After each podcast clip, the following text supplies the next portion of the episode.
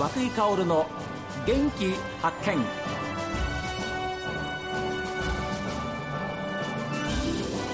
おはようございます。和久井薫です。和久井薫の元気発見。一日の始まりは私が発見した北海道の元気な人と出会っていただきます。今週は北海道の食と農業を人々へということをテーマに活動されている北大マルシェアワード実行副委員長の斉藤和樹さんにお話を伺っています。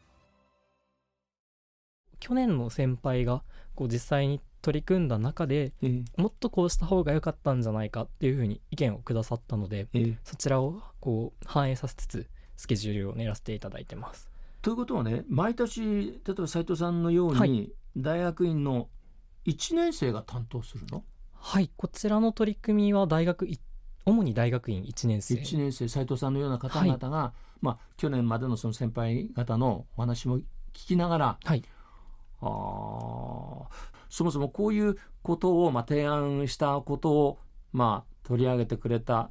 ゼミの先生とかいらっしゃいますよね。はいいらっしゃいます。どういう方なんですか？と二人いらっしゃいまして一、えー、人が小林先生という方になります。はい、でこちらの小林先生はと農業経済学というこう学部の先生になっていまして、えー、価格以外の価値、はい、その裏側の実際に農業働いている農家の方々への賃金の方にスポットを当てていたりだとかあとちょっと経済の部分からは外れてしまうと思うんですけれど、うんこう輸送の中にかかってる燃料費だったりこうそうですね農業に関する経済全、うん、広く研究されてるのかなと思ってます。それね、はい、はい、という小林先生。はいともう一人が三谷先生という方になります。はいええ、とこちらは畜産食品科学科というところの先生になっておりまして、とその畜産というだけあって酪農牛についての研究をされている先生になります。あその持続性3本の矢とかそういうのも考えるのもまた大変でしょう。そうですね。こう今学生実際の運営員が15人いるんですけれど。15人いらっしゃる。はい、ええ、でそのそれぞれがどういっこう20年後の農業にどういう姿であってほしいか。というのを全員こう洗い出しというか、うん、こう全員で話し合ってでその中で近しその中でも近い考え方を持っていた人たちで集まってこの3つの部門を設立しています。はあ、じゃあ毎日あの討論会とか話し合いとかそういうのをずっと続けているんですか？そうですね。ちょっと初めのうちは4月4月からこちらの取り組み始めているんですけれど、うん、1週間に1回集まって、うん、でその中で、まあ、こう20年後どういう姿がいいんだろうねっていう話をおのおの意見出して、はい、でその中でこう近いものをどんどんグループして分けていったっていう形ですね。うん、はあ、斉藤さんは札幌出身です。はい、例えばあのご家族なり近くにそういう農家さんという方いらっしゃるんですか、と私農家の方はいないんですけれど、うん、私の、えー、祖父が、うん、と魚市場で働いていたりする経験はありますね。はあ、ということはこれは農水産物水産もそうですか？とテーマとしては食と農という形で農の方は確かにこう農家さんに絞られてしまっているんですけれど、えー、食の方のテーマにつきましては、こう食品関係者として実際に水産漁業の方々にもこうテーマに合致するのであれば応募していただきたく思っています。ああそうですよね。食と農を人々へというね、はい、テーマですから。で今回その食例えば農家さん以外の例えば水産業とかそういう方は入ってるんですか？はい。今回と食の方のテーマとしてはと実際に応募してくださった方の中にレストランを運営されている方も。レストラン運営？はい。ほう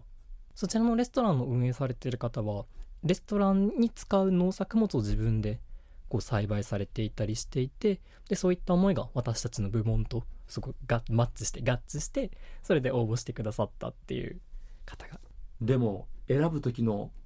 苦労というか悩むことってのあったでしょ？はいこう皆さん思い思いのこと書いてくださって。そうですよね。みんなあの真剣に考えていらっしゃるわけ。で、うん。はい、やっぱり一番悩んだことってのはどんなことですか？とそうですね。ちょっとこうまあ、私自身人間ですので、えー、こう思いそれ例えば実際に息子さんがいらっしゃって家族のために頑張ってますだとかそういった文言一つあるだけで私自身うるっときてしまってそういう時にあ落としたくない。でも他の人と比べたらとかっていう思いがすごいありましたね。人間だもんね、はい、うんそりゃそうでしょう。やっぱりその、まあ文字を見てね、はい、この人の、えー、農産物への思いなり農家への思いってのは伝わってきますもんね。はい。すごい大切にしている思いがあるんだなっていうのはひしひしと感じて。その中でも3人選ばなければならないっていう思いの中そうだよね。うん。しかも3部門あって、はい、ですから3部門それぞれあって3人ずつですから、はい、まあ、うん、9人というか、えー、残ってらっしゃる。はい。9人残ってます。ですよねああじゃあ楽しみでしょ？そうですね実際にこう会ってお話聞けるのすごい楽しみにしてます、うん、だと思いますよね。いや若いのにすごいな。斉藤さんがそういう形で農家さんたちとこう向き合ってあのやれるのは1年この1年だけ、今年だけになります。はい。来年になるとまた後輩の皆さんたちがやっていくわけね、はい、そうです。代替わりになります。代替わりになるよねでも自分たちのやってきた思いっていうのは先輩たちからも言われてきたでしょうし生徒さんたちも後輩にその思いをつないでいきたいっていう気持ちもあるわけでしょ、はい、もちろんございます。あ女性の方っていらっしゃるの、今その運営員15人のうち、うん、女性は6人。あら。半分弱います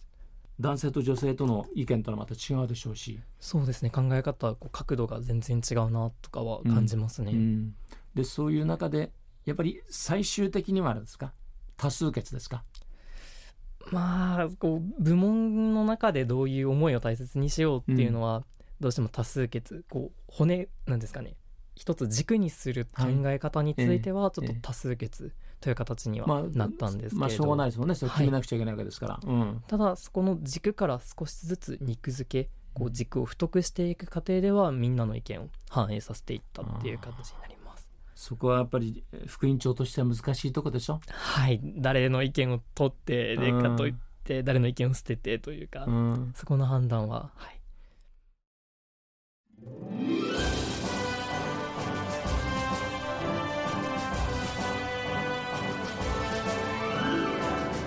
北海道大学の大学院生の皆さんたちが主体となってま運営しているわけですけれどもこの8月にはですね、えー、道産野菜とか農水産物の直売イベントもあったそうです。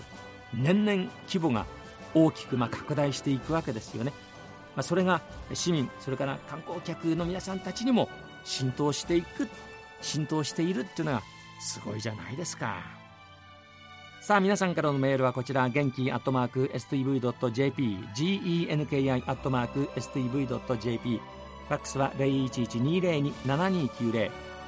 おはがきの方は郵便番号060-8705 STB ラジオ和久井薫の元気発見までです。この後は北海道ライブ朝耳です。今日もどうぞ皆さん一日健やかにお過ごしください。